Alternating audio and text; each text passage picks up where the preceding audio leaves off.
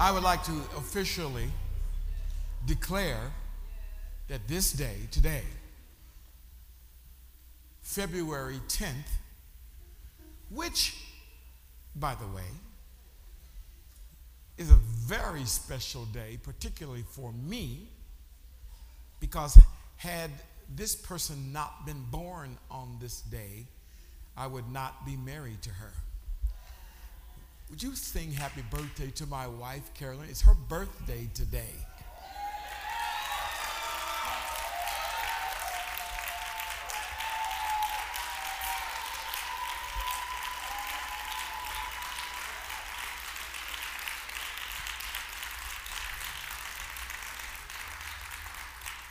And uh, as many of you know, your lives, many of you, your lives have been changed because of, of what God has done in her. Amen. So we're going to celebrate that a little later. Amen. Um, take the hand of the person with you. I want to open, I want to de- declare today, February 10th, that first fruit season is now open.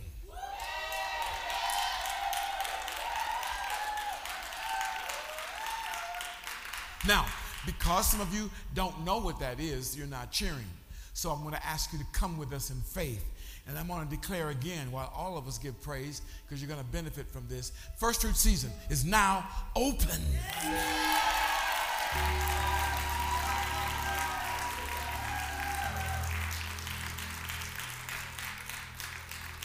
As you hold the hand of the person standing next to you, I want you to get in mind the things that you've been praying about what you're asking the Lord to do, the thing that's chief on your list, the thing that's on your heart that you want the Lord to do. And for many of you, that thing is not possible without God's help. And that's why we, we bring it to God. I trust you've got something on your heart big enough that without God, it'll never happen. But through Him, it'll manifest and guess what? He's the one that will get the glory. Come on, open your mouth and just begin to talk to the Lord right now. And Father, in the name of Jesus, as we declare this season open, as we gather together the first of our increase, the first of our income, the first of our resources, out of our heart, would you receive, Father, in the name of Jesus? This first fruit, representing the most important year of our life. Thank you, Heavenly Father. Let the heavens be open. Pour out a blessing where our containers would be too small to receive. We ask you, Lord, honor the faith of this people. Thank you, Lord, that your word is true, it is right, and that phenomenal and extraordinary things we declare are breaking forth and coming to pass because of this season and the faith of your people. Thank you. Thank you for being our first fruit. We give you praise and we give you thanks. Let there be crystal clarity. Let there be clear understanding. And let faith arise, Lord, that you might be glorified. In Jesus' name, amen. Give the Lord praise one more time before you take your seats. Hallelujah.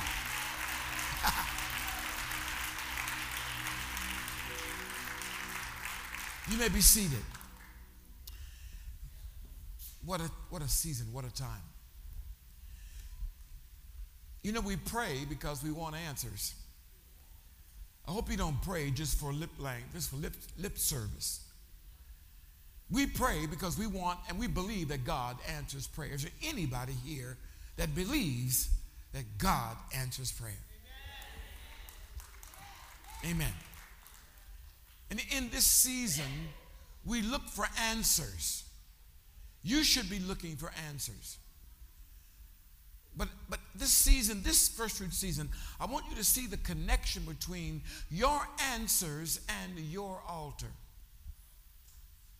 Because altars and answers go together. Altars are for an answer. And you know, when you need an answer, you know when you get it and when you don't. If you don't know when your prayer has been answered, you don't know what you prayed. And I will say to you, the more specific your prayer, the more specific God's answer. Some believers do not pray because they do not feel in their hearts that they deserve an answer, so they don't pray. But when you pray, the Lord wants you to know how He feels about it. It's amazing to me that Matthew chapter 6 says, But when you pray, go into your inner room, close your door, pray to your Father who is in secret, and your Father who sees what is done in secret will reward you. And the connotation is reward you openly. Jesus wants you to know that when you pray, He will answer. So he declares in Matthew chapter 7 and verse 11, he says, And if you, being evil, know how to give good gifts to your children, how much more will your heavenly Father who is in heaven give what is good to those who ask him? And it resounds again in chapter 5. He says, Therefore, if you are presenting your offering at the altar and there remember that your brother has something against you, leave your offering there before the altar and go. First be reconciled to your brother and then come and present your offering. And Jesus is the one that ties together altars and answers. We, we all have something we need an answer for and every single one of us something that is beyond our reach, beyond our power to do. Only God can give you that thing. But that thing will not be answered until you pray it and do something with the altar. Hebrews chapter 11, verse 17 and 18 makes an interesting declaration talking about our father of the faith, Abraham. By faith, when he was tested, Abraham offered up Isaac on the altar, and he and he who had received the promises was offered up. He offered up his only begotten son. In verse 18, 11 18 of Hebrews says, It was he to whom it was said, In Isaac your descendants shall be called. We'll come back to that in a minute. It's a powerful verse for this season. Because the altar is, is, um, is that special place that holds some of life's greatest breakthroughs. It's not just a physical place, but rather it's a lifestyle. In our walk with God, we must eventually come to a place where we are eager to encounter God at the altar. We talk about the altar in, the, in our public gathering, it's normally reserved to the space right at the bottom of the stage. Historically, in the church, it was a table and that was the table upon which communion was served. It was, the, it was called the altar. Depending on how you grew up in church and what your religious orientation was, if you were more traditional, there was actually a kneeling place that was called the altar. If you come up in Pentecostalism, there was, the altar was any place you got on your knees down in front of the church. In fact, we would even practice altar calls. When somebody preaches the word and calls for you to respond to the word that was preached, it was called the altar, the place where you stepped out of your place, came down, and many times knelt before God. I remember when I was saved. When, I, when the Lord saved me, the man was preaching. It was like the whole, every 500 servicemen there on the top of, of, the, of the eagle's nest, all of them disappeared, and the man was talking to me. When he got done, I ran out my seat. Saints, I ran out my seat, slid down on my knees, and stayed there for an hour as God began to give me a vision and an answer for my salvation. Some of you may have had that altar experience. I'm just curious, how many of you, when you when you said that you were going to follow Jesus, you did it at an altar? Raise your hand if that's true. Look around. Some of you, your altar, your experience with meeting God may have been in your car, may have been in your home, may have been at a table, somebody praying with you. But the place where heaven touches earth and earth responds to heaven, we call that an altar and we need it. It's the place of surrender. It's always been the place where God has used to bring life out of death. In fact, Jesus said, Truly, truly, I say to you, unless a grain of wheat falls into the ground and dies, it remains alone. But if it dies, it bears much fruit.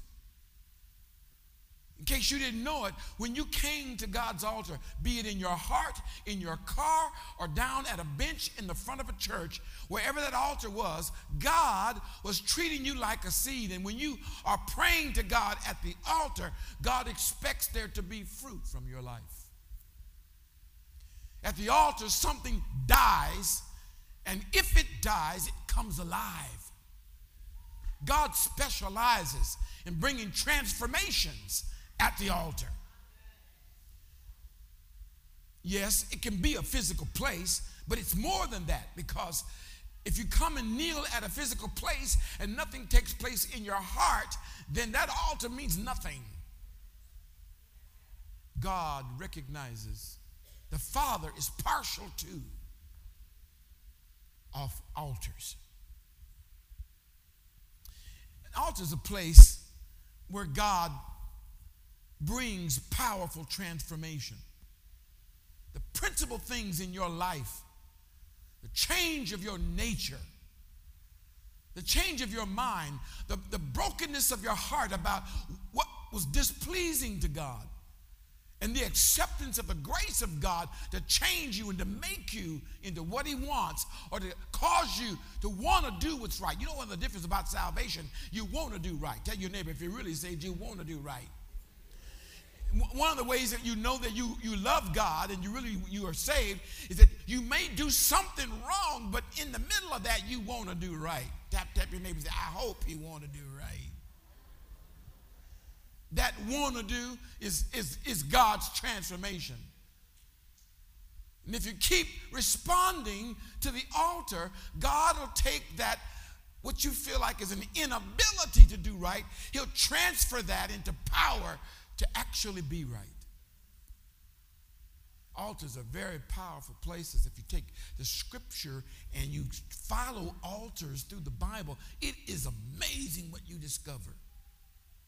One of the first ones you see is in Genesis when they offered up the fruits of the ground and burned it on the altar. If the smoke went up, it was God was saying, I'm well pleased with what you've given me. I'm well pleased with what you made cause to die. And what you made cause to die, I will turn around and make alive for you. That's why they were to give to the Lord of their labor, of whatever it was whether it was the fruits of the ground or whether it was the raising of, of, of, a, of a herd of, of any kind, whatever it was, God required, has always required since the fall for men to take of the substance and bring it to Him and place it before Him and mark it for destruction to you. But an offering to Him, and when that offering pleases Him, and he receives it, he puts a blessing on the rest. First time you see this going on with Cain and Abel. They both brought their offering to God. And Cain's, well, Cain's came back in his face because the Bible said Cain just took some of the stuff. He just just just, just got some of the vegetables because it was a, it was the imposition to him. He's like some folks who go to church who just say, "Well, it's offering time. Reach and get a dollar." It's a here. I'm sorry, Mom. I wasn't talking to you. Amen. Unlike his brother Abel, who, who understood what God was saying. God wasn't stingy. God didn't need his cattle. So what do you what do you want, God? Well, I want you to believe me. So Abel took of the fat, the best, he took of the best and the first of what was produced. He found the, the best one of the first ones. No defect. Nothing you would want to throw away. You know, it's one thing you give somebody something and you don't really want it. How many of you know there's something totally different when you give somebody something that you really like it? I'm sorry, I don't know if you've ever been there. I don't know if you've ever had that experience or not. But it's a whole different ball game when God says, give her them shoes. Lord, what you, what you talking about? What you talking about? What shoes you talking about? Does anybody know what I'm talking about? I mean, them ones that you got the, you got a great deal on them. Worse than that, them ones you paid retail for. But you liked them so much that you went in you, you know you liked them when it hurt a little bit when you paid, but you got them, right? And now you wearing them, and everywhere you go, somebody compliments you in your shoes. God, you got them shoes. Ooh. And the Holy Spirit, yes, He will, yes, He will, will speak to you and say, Give Cha Cha your shoes. And you start reasoning with God and say, well, you know, I got these other shoes that kind of look kind of like them, and they're back in the closet, and they didn't cost for half as much, and I don't wear them no way. Hey, y'all not talking to me. And, and, and, have you ever had that situation? And you go give Cha Cha the shoes that you, you know, you know, you know, and then you every time you put your shoes on, you feel bad. Anybody know what I'm talking about? God is not after your shoes, He's after your heart. It's true that altars are powerful places. I want you to be aware of your altar. What condition is it in? Because there is the place where transactions and for heaven happen on earth.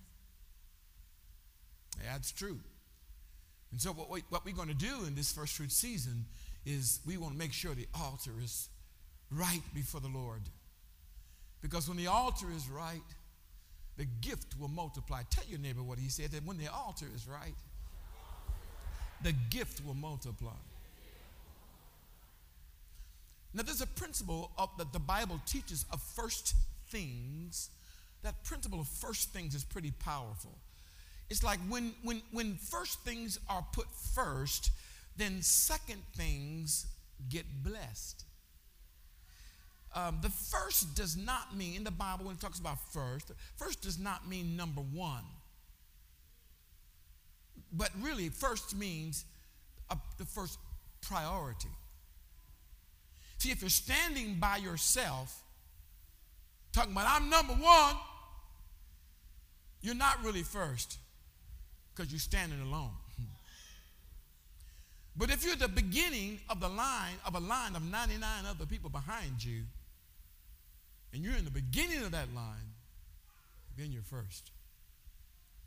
Like in the Old Testament, when you um, when you when you translate the word tithe, the word translated means tenth. But the definition of the word is not the same as the translation of the word. Tenth just means tenth. But in the, in the, in the Old Testament and throughout the scripture, when you define the word, it's really more than that. It is the first tenth. Tell your neighbor what he said. It's the first tenth. And that's what makes it so powerful. It's powerful because God said, of anything you do, of anything I want from you, it's not your money. What can God do with your money? He owns it all. What you gonna heaven? Say, here, Jesus. What are you gonna do? When God says, but I want the first, what it does, it it directs your whole thinking to where it all comes from. how I'm even able to spend it. Have you ever seen people that are loaded but don't even have the ability to spend it? So there's a, a movie just came out recently that my wife and I were laughing as I took her to see. Um, one of the things I do, take, I try to take her to see funny movies. And um, it's the latest movie that Kevin Hart has made. It's called The Upside. Yeah, yeah.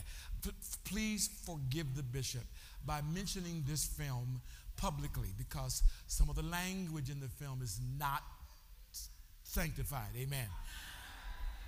However, but for some of you, that's no big deal. But, but anyway, uh, uh, uh, I went to see the. But the, the thing is, it's powerful. The, the, the quadriplegic in the film has, is loaded with money. Everything around him is opulent. But he can't spend it. Have you seen people that way? I want to tell you, God wants you and I to have a, a, a, proper attitude about money. It must be important because God says you can only you cannot serve two masters.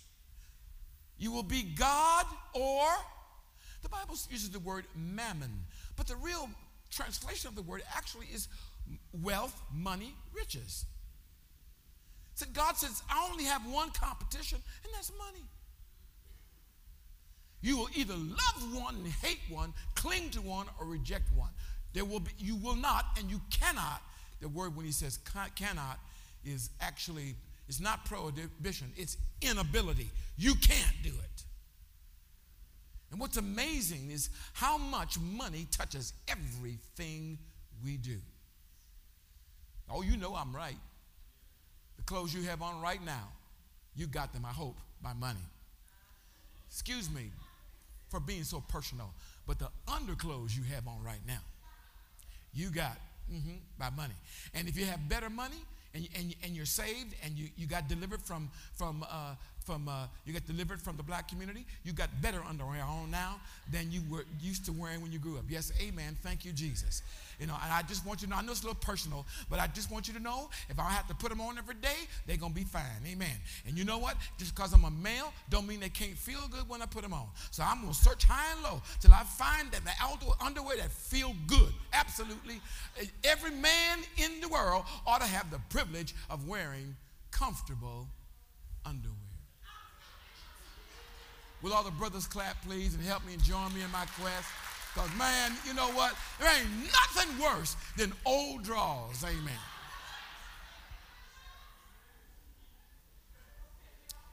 Okay, I'm off. I'm off of it. I'm, I got off it, baby. Everything we touch, is money is involved in it. You came in here today, trust you got shoes on your feet. You came here by some form of transportation. You came from some place, hopefully, that was warm and comfortable. And in that comfortable place, you, you, in that place, I trust that you have what you need to live your life in a way that not only is comfortable, but that even can help somebody else. Money is the thing that makes a difference. And when you talk about altars, altars, altars are, altar is, an altar is the place where your money which controls your lifestyle can be multiplied. It's amazing to me how when you talk about this subject it gets solemn in the house. But jesus says more about money than he says about heaven. He says more about money than he says about faith. It's amazing. Jesus talks more about money than he talks about salvation because he understands what it means, what it can do, and what he can do with it. So when you consider altars, you consider the fact that this first principle of first things, God wants to be first. it's not like he wants to be first because he's trying to be first. God is first because he is first. The reality, this is the reality. If God was not, you would not be. He is the first cause of all things. Not only is he the first cause and the creator of all things, he is the sustainer of all things. So when God makes the earth, he also sustains it, keeps it rolling, keeps the planets orbiting. Amen. Keeps the sun shining, keeps the moon turning, keeps the whole world turning on its axis. Causes the winter and the spring and the summer and the fall to be. It's God that does that. Man does not do that. I wish somebody could say amen to that. That is why, this is another pet peeve. That is why, if you listen to the global, if you, Lord have mercy, if you listen to the global evolutionists, if you listen to the global, at the climate folks, you, they got you thinking that the earth is going to melt or burn up in just a few years. I got news for you, my friend. What God created, He will sustain it until He's done with it. He said, as long as the earth remains, there will be seed time and harvest. God is, is overlooking that thing, and I don't care what you say as a scientist, you won't change. You won't change God's mind. When it's, it's not done till He's done with it, He won't change it till He's ready to change it. I'm sorry for some of you, some of you are, have become victims of the global uh, environment. What's it called? The global warming scam. Forgive me. If some of you are interested in more information about that, you can just take, just email me and I'll send you a truckload of information that at least will give you a different opinion. Amen. All I know is that God is still in control. Give your neighbor high five. Give your neighbor high five. God is still in control. Don't you spend another night worrying about the earth burning up or the polar caps melting. Not another, not there, another night.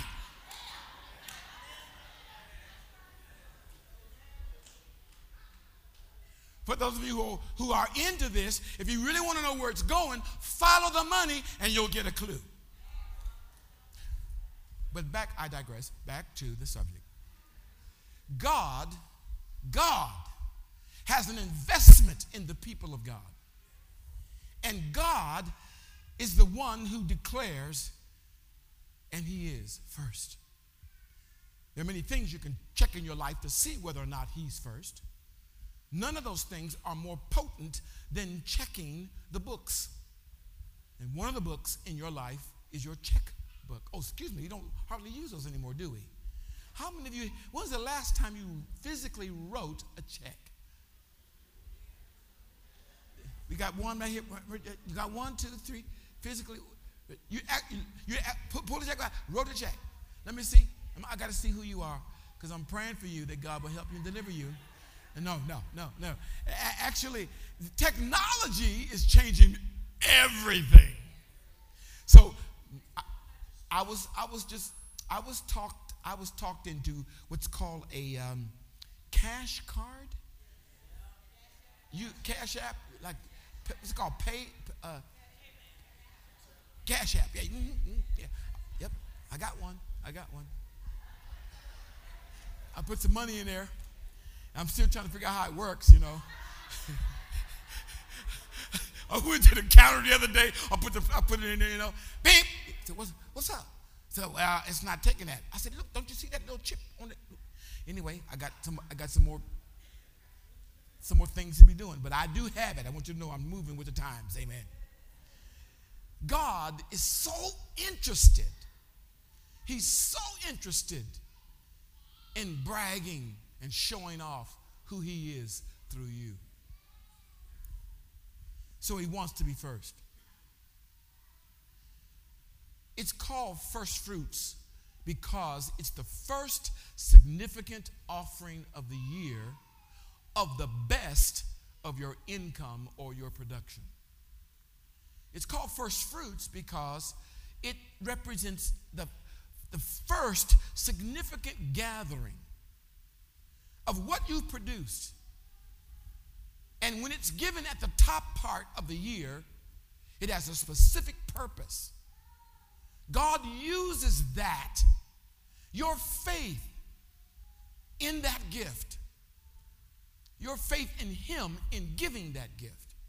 He uses that not only to protect what's coming, but to multiply what's coming. I'll show it to you in the scripture. For many years, the church didn't talk about this kind of offering. In, in fact, I'm, I'm not surprised that many of God's people have never even heard of first fruits apart from tithes. And yet, it's all through the scripture. So let me give you a, give you a shameless plug. If you, if you go to Amazon uh, and you type in Flynn Johnson, the principle of first fruits, the book will come up and you can, you can download it for 11 99 i think that's right. Am i right? Yeah okay. Which really it's you know i know the guy who wrote the book. He, you know solid. Amen. Solid. Giving first fruits has a particularly significance. Write this down. The first guarantees the rest the first guarantees the rest. This is so powerful in the scripture until it's repeated again and again and again. Without taking more time than I need to today, I'd like to just give you three quick illustrations. The first guarantees the rest. When God looks at the first, he thinks something very, very important about it. God was so animate about the first until he he said he told Pharaoh. He said, Pharaoh, I want you to let my people go. Moses, open your mouth and speak for me. Tell Pharaoh, I said, now you had them long enough. You had them 400 years. You've used their weight, you've used their free labor to, to become the most powerful nation now. Let them go. In fact, he said it this way Israel is my firstborn. Let them go so they can worship me. And, and you know, Pharaoh was belligerent. If you're going to do anything, if you're going to belliger- be belligerent with anybody, don't be belligerent with God. God said to Pharaoh, okay, if you don't let my first, if you don't let my firstborn go, I'm going to take your firstborn. That's what God told Pharaoh. You think first things aren't important to the Lord. And the Lord did exactly that. When Pharaoh, stubborn, stubborn, stubborn, ten, ten powerful plagues over the whole nation, and he still, with his hard heart, would not obey the Lord. The last one was the removal of the firstborn of Egypt. The Bible says it was crying and weeping so until you could hear it for miles. And yet the people of God remained untouched. God said, that Israel is my firstborn. Pharaoh let him go. It's kind of amazing. You can follow that story all the way through. It's an amazing account of what God thinks about firstborn things. While they were in Egypt, while Israel was in Egypt, while they were there. You can find it in Exodus 29 11. When they were, when they were, while they were in Egypt, before they ever came out of Egypt, God started instructing them about this we're doing today. That's why it's bigger than the law. The law was not even given yet. And so God said this, prophesying to them when you come out of the land and says when you enter the land i'm giving you when you go in there i want you to take the first of your crops the, the best and the first of your of your herds. I, I want you to bring it to me. And he didn't tell them how much. He said take some of say some of. So the sum of was going to be a description of how they felt about their deliverance and their God. Take some of the crops, some of the herds. Then the Lord said, by the way, the first to come out of the womb is mine, the Lord says. So I want the first child. Now, God does not believe in human sacrifice that the people would give. In fact, he was very radical against, radically against it. But he said, the firstborn out of your womb, I want that child. Well, Lord, I'm going to give you my child. I'm going to give you my child, and you don't believe in, in, in infant sacrifice. Because everybody knows whatever you bring to the altar is destroyed. He said, when you bring that child, when you bring that child, which is your firstborn, to the altar, I, I, I have certain I have certain exchanges that you can get in that child's place. So they would purchase the things that were acceptable to God, and he had both small and great. So it doesn't matter what economic economic strata you were in, whether you were poor or poorer or less middle class, or whether you were at the top of the, if you, whether you were the rich, you had to exchange your child for a specific thing. And when you offered that thing, it was like offering that child. God said, the first things to me are a big deal. With that in mind, I, I give you a quick synopsis of Hannah. You can find her story in 1 Samuel chapter 2, 1 and 2 and 3, actually. Chapter 1, 2, and 3. So Hannah, she was crying to the Lord, and it's, it's now well past the time that the law has been given and all the instructions have been given, and Israel's already been practicing what the Lord let out. So Hannah, she is vexed. And she's vexed because she would be an, anom- an, anom- an anomaly here today because she wanted children so bad. She didn't care about her figure. She wanted her barrenness to be broken. She lived in a house with a woman. Uh, she, uh, her husband had two wives at that time. And that first wife, Peninnah, she was having babies like hiccups. Here you come. Here's another, here's another one. Here's another one. And no matter what Hannah did, she could not have children. Now, some of you may not be able to appreciate that, but people who actually live to see the next generation, who cannot bring that forth on their own, it's misery to them. You know, live in a house where the, your, your rival who actually waves they, little stinky babies in front of your face the Bible says Peninnah taunted her, and, she, and Hannah was so deeply vexed until she was praying. And every year they would go to the temple where the altar was because that's where you give God your sacrifice. And her husband did well because he sacrificed well unto the Lord. Elkanah would take Hannah with him because Elkanah loved her. But no matter what he did, she could not get pregnant. And she is vexed and she's praying outside the temple, having gone away from the altar. And she's praying so hard till her mouth is moving, but no words are coming out. And the priest said, Woman, put away your alcohol. Quit drinking. And she turned and said, Oh, my Lord, I am not drunk. I'm overwhelmed with grief. And he tells, she tells the priest her story.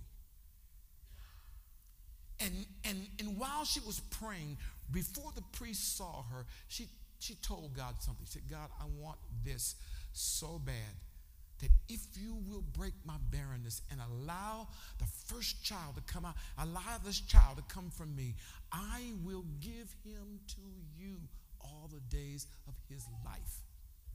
Which meant she had to prepare the child, wean the child, make sure the child's temperament was right, make sure the child understood its destiny. Mm. She said, if you, if, if God will just, if you'll, if you let me have this child, I'll give him to you. The priest looked at her and said, Woman, so be it unto you. When the priest said them words, she said, Hey, nothing but a thing. Thank you, sir.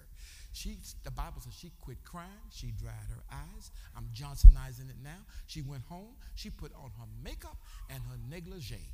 Put everybody else out the house and said, Elkanah.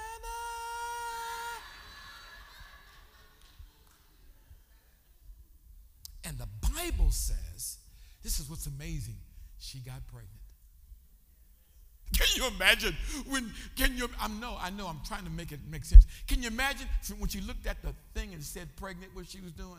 I know they even had them in those days. I know, but I was trying to help you understand. When, when, when, can you imagine when that little woman said pregnant? Can you imagine like, oh yeah? Can you imagine how she acted like, oh yes, oh yes? You know, and, and she was no longer taunted for nine months. That, and her stomach is going, and she ain't ashamed. She's like, hey, can you imagine? When that child comes, her barrenness is broken. Elkanah went up that year to offer to the priest. She said, You go up there by yourself this time. Hon, uh, I'm staying here because I'm going to wean this child because I promised God something. Excuse me, it's amazing. When you have a baby, don't the father have as much say with the mama have? She said, I made this promise. You get it? I made this promise. In fact, that's how this baby got here. I know you were the instrument, but hey, you know, hey. When the, when, when, when, the, when the time is right, she takes the child, she takes the child, names him Samuel. He, she makes a little ephod for him, takes him by the hand, and she walks up with the child also came flour and wine uh, and a bull, a full, a, a bull that, that, was raised. Uh, the way I, I see it is the bull was growing as a child was growing. She brings the bull and the, and the flour and the wine and, and, and comes to the priest, and the priest sees her and she says, You remember me? He's, you know how pastors want, don't want to forget anybody's face. So we say, Remember me? Yeah, I was here 25 years ago. Remember me? and I said, Good to see you.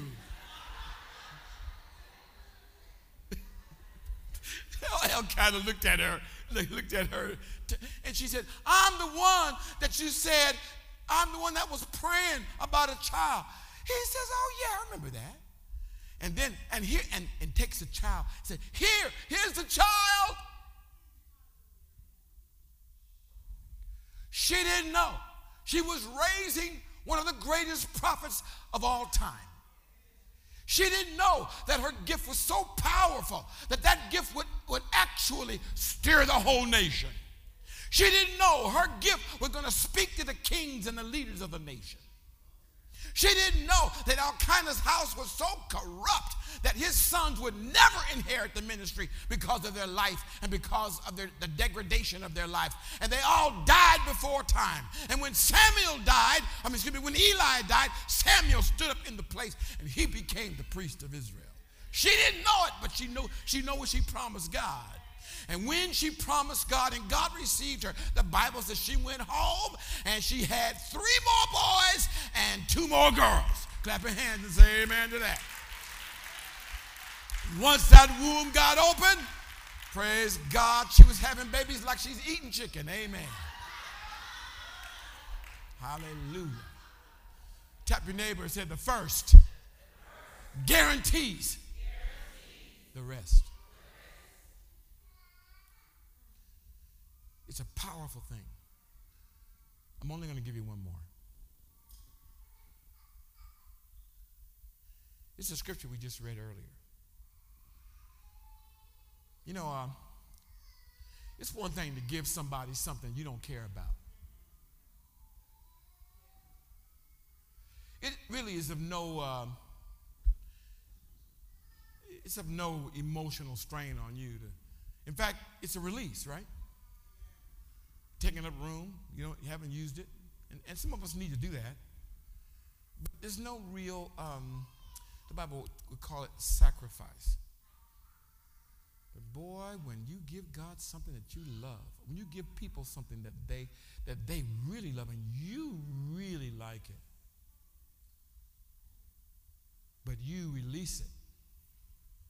When you release what you love, you also re, you also bring the potential of multiplication of what you released.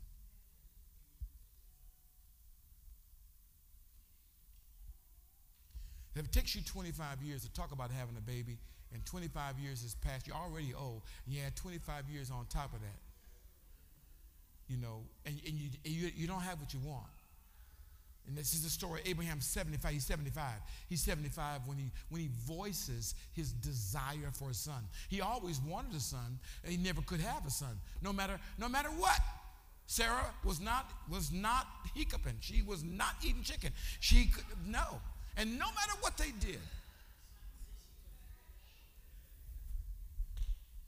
What's amazing in this story is that a time comes when the Lord visits him and he says, You know, it's really amazing by the time you get to the 18th chapter. He says, You know what? The Lord gets real specific with him. He said, This time next year, she's going to be pregnant. When God prophesies to you, better listen. Sarah, she was in the tent and she showed up with this because if you say pregnant, if you started with the word peach, her ears was up. Huh, what? Who? Huh? Huh? Because for him, he might have been poking fun, but for her, it was a lifetime experience. I'm sorry that y'all are too slow, but that's all right. Because when when when she heard pregnant, she what? She starts laughing. God said, You laughing, Sarah? no, no, Lord. Before the Lord leaves, he says, Yes, you were laughing. So, Abraham, after 25 years of talking about it, it's one thing a desire in your heart, but 25 years of, of taking cheap shots from those who have children. You're hearing me, saints. And finally, the Lord says, this time next year, you're going to have a child. Can you imagine?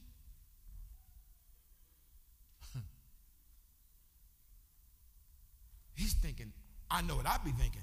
Okay, God said it. I know it ain't osmosis. Uh, I know this is not going to happen by thinking about it. So I guess, uh, yeah, amen. And so Abraham now has got to deal with.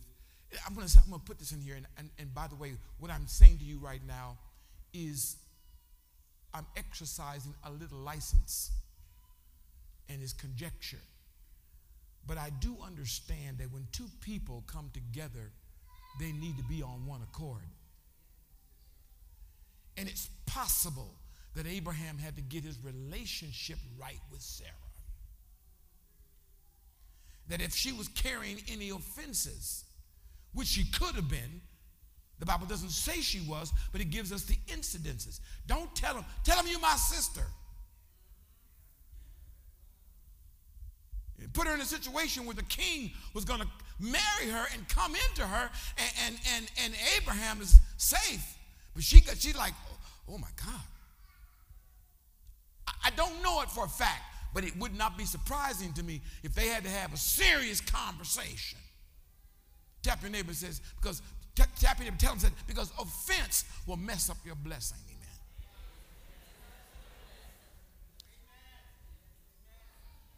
Hurt will mess up your blessing. Anger will help will mess up your blessing. Am I talking to the right people here today? I, I, I, do believe that we had nine months. Now, it was one year. He said this time next year. So you got 90 days to get your act together because, you know, it's going to take nine months for that child to develop. And if God, if the word of the Lord is going to happen, and then you need to do something now. And sure enough, whatever it was, God lifted it. Which I, I do want to say this because some of you here, what's keeping your assignment from manifesting is you got to get some things right with your partner. You got to have a serious conversation. No wonder Jesus said when you come to the altar and you remember that your brother has an ought against you, can I apply it? You remember that your husband has, a. you remember that your wife, you remember that whoever has an ought against you, leave your gift. Come on, where? Go and get it right and then come back, then offer your offering. Is that a trip? When that boy came, Lord, help us today. Can you imagine? I'm looking at 25 years of hoping made manifest. I'm looking at, I'm looking at hours and hours and hours and hours and hours of wrestling with doubt and fear and shame. And all of a sudden, now here this child is. And oh Lord, don't say dad, dad. Have you ever seen fathers who are just, their chest is way up here because the baby said dad, dad first before they said mama? Do I? he said dada. He said dada. He said dada. He said dada. He said dada. He, uh, it's amazing. Don't let that child start reaching out and forming words and, and, and, and, and putting their head on you, resting their head on you. And, and all of a sudden, you grab their hands and, and you grab their hands and their hands tighten up and now they're starting to jump with you, you know. You know, you got bad knees, it don't matter. You know, you know, then, then you start, don't let them start walking. No, Lord, don't let the child start walking drive you absolutely bananas until that child, you know, can you see that father walking with that child in the midst of it? He is enjoying this child to the max. So God, God about to do an FF on him. First fruits. He says, uh, he says, Abraham, I changed Sarah, Sarah, Sarai to Sarah. I changed you from Abram to Abraham. You were childless, and I made you a father. Your name means father of a multitude. God said, I changed your name. When I say a multitude, that's exactly what I mean. Take this only seed that would even make multitudes possible. Take that son and I want you to offer him on a mountain that I will show you. You know this story. Abraham has had enough experiences with the voice of God until he knows there's no conflict about what God, about who's speaking to me. And he might have had to wrestle inside about what? He takes that only child up and he takes him on the top of that mountain. The Bible says he stacked up stones, he made a altar. He took the wood, put it on the altar, put the boy on top of the wood. He's about to, he's about to sacrifice and pulls out his switchblade, I mean his knife. And the Bible says he's about to do it in, in, his heart. By the way, he tells the men at the bottom of the mountain, he said, You know what? Me and the lad are going to go up to do what?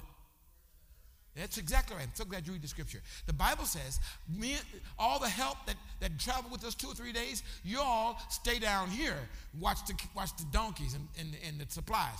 But the boy and I put the wood on the boy's back, put the wood on the boy's back, put the wood on the boy's back, and the land and I, we're going to climb the mountain, and we will be back.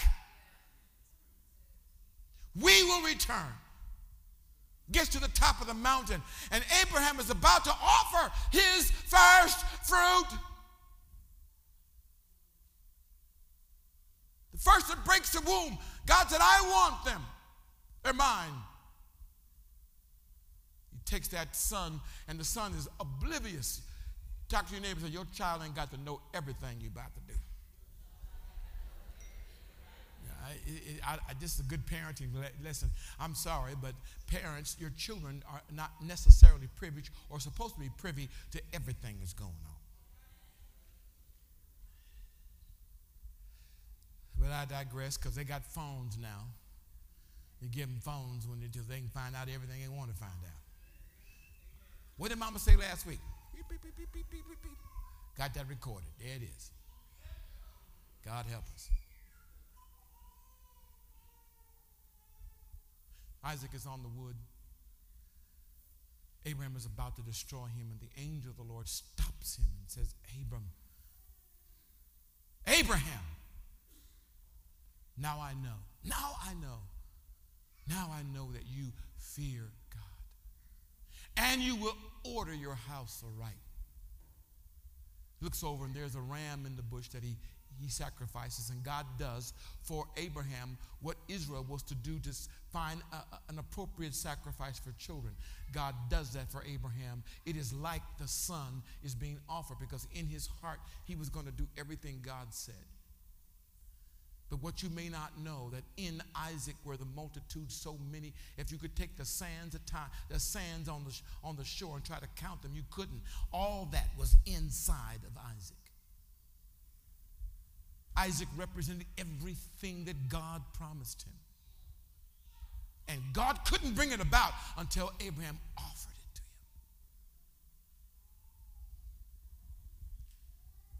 Talk to your neighbor, say the first guarantees the rest. Eh, you know what? Abraham never worried about Isaac dying before his time.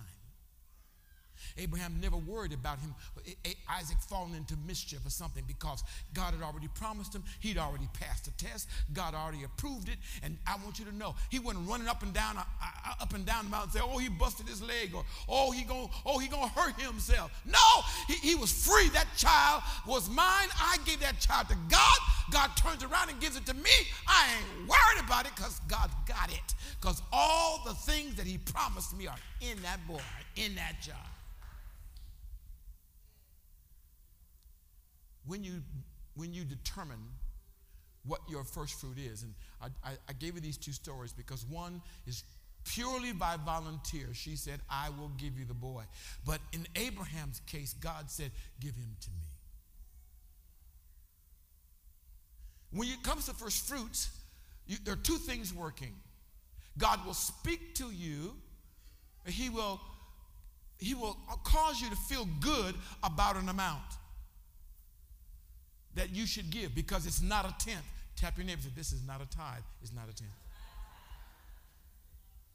God will, will, will nudge you in your heart. Those of you who are used to hearing the Lord, He will, that, that little pressure inside, you'll know this is what I'm supposed to give. Others of you, others of you, you he may give you something that you don't actually have in your hands. It needs to yet be gathered.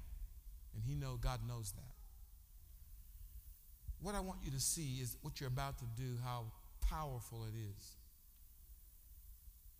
Your first fruit offering is your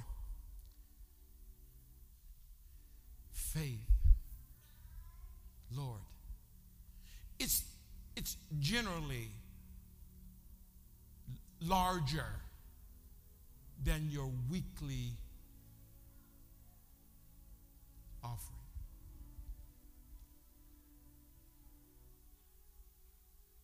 For some people who have done this, they have even come to the place where they realize, you know, this is what I make. They have moved far past. I, I don't. Please don't misread what I'm saying. But many, some, some people uh, need to move out of the three-digit category into the four-digit category because most of their life They've just been comfortable there. They have dreams, they have desires that are beyond where they are, but they, their giving is still where they've been giving. One of the things the Holy Spirit will do, he, if, you want, if you really want to go forward, He will begin to nudge you about more. Don't be afraid of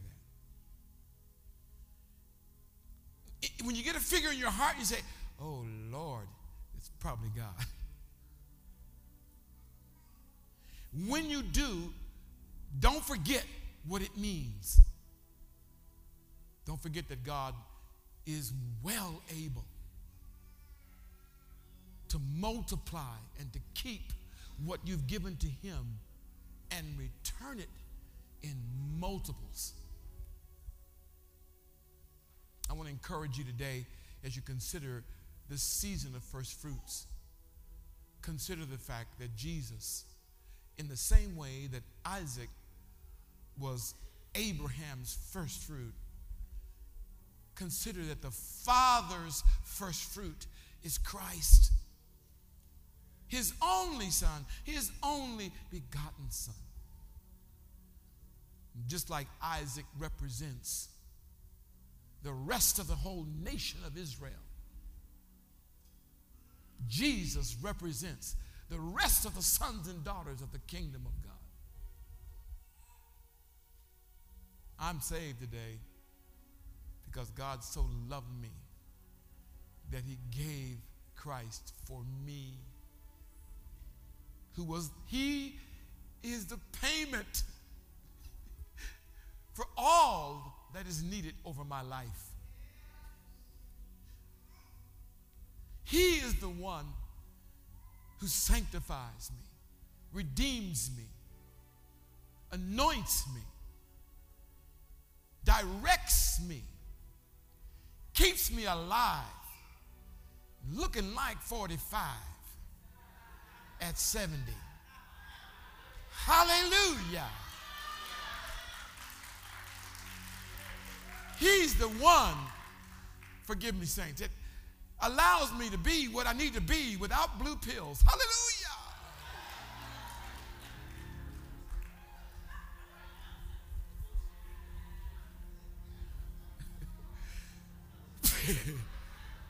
I'm not quite sure how appropriate that is, but it's true anyway. Amen.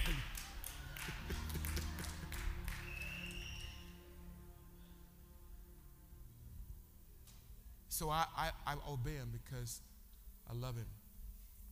Let your obedience be because you love him.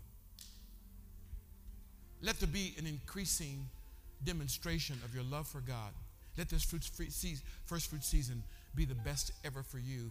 The best in this regard. What the Lord speaks to you, have courage and do it. And do it quickly. Don't wait. Don't hold back.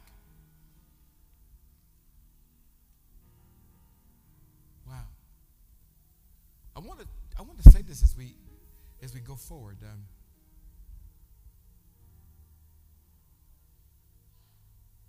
you're here today. God wants to make you a first fruit. Maybe the first to love God and, and be saved in your family. The first to come out of religion in your household. The first to believe God to do everything He wants to do with your life. The first to give your whole heart at the altar of God. Say, Lord, all that I am, all that you want me to be is yours. Trust in the Lord with all your heart. Lean not to your own understanding. In all your ways, acknowledge Him, and He will direct your path. You ought to, you ought to check out verse 9 in that same passage. He gets very matter of fact about it. Do not be wise in your own eyes. Fear the Lord and turn away from evil. Check this out, verse 8 it will be healing to your body and refreshment to your bones. Honor the Lord from your wealth or from your increase or from your money and from the first of all your produce. So your barns will be filled with plenty. Hear the word of the Lord for every one of his sons and daughters. So that wherever you contain money will be filled and that your life will be overflowing with joy. This is the will of the Lord for you. Religion will keep you from that. Tipping God will keep you from that. Making God your leftover piece of pie will keep you from that. The Lord wants your love, and He knows if, I, if He can get your love, then, then your money will follow. Because where your treasure is, come on, there will your heart be also. And so here's what I want to do I want you to bow your heads right there. For those of you who would say, The Lord has not had my heart. Look, you know as well as I know, you can go through the motion and not be in it at all. You can go through the process and it mean absolutely nothing because when you walk out the door, your life is still the same. You can say all the words and they mean nothing. Jesus said, This people honors me with their lips and not their heart. So Jesus said about, about the Pharisees and about those who went through the motions, but their heart wasn't changed. First fruit is a heart issue. I'd like to offer you today, in, in this opening first fruit season, that the first thing you need to do is give your heart to God. Then you can get involved in his economic system. He wants, he wants you to experience that. But more than anything, he wants your heart. As your heads are bowed, Father, in the name of Jesus, I pray for the ones, Lord, you have your hand on now. Their parents before them did things that turned them off when it comes to money. They witnessed the inappropriate use of the resources of the church. It turned them off. Lord, I pray for those who become, have become skeptical, listening to the naysayers. Father, in the name of Jesus, I pray that you would identify in their heart the real issue. Those, Lord, who want their heart to be fully yours, I pray, Heavenly Father, that you would receive them and draw them to yourself. Nothing has been able to satisfy. No amount of success, no material thing, no relationship has been able to satisfy them. Lord, you're the only one who can change their heart. I pray for them now in the name of Jesus. Holy Spirit of God, just transform them right there where they sit as they open their hearts to you, as they give to you the most precious thing in their life their mind, their will, their emotions, their volition their heart. Come in, Lord Jesus. Rule, set up, set up your kingdom, your shop inside of them. Rule in them. Thank you, Father. Thank you for changing their lives. Thank you for forgiving their sins, washing them clean in the name of Jesus. If you want this, all you have to do is ask Him.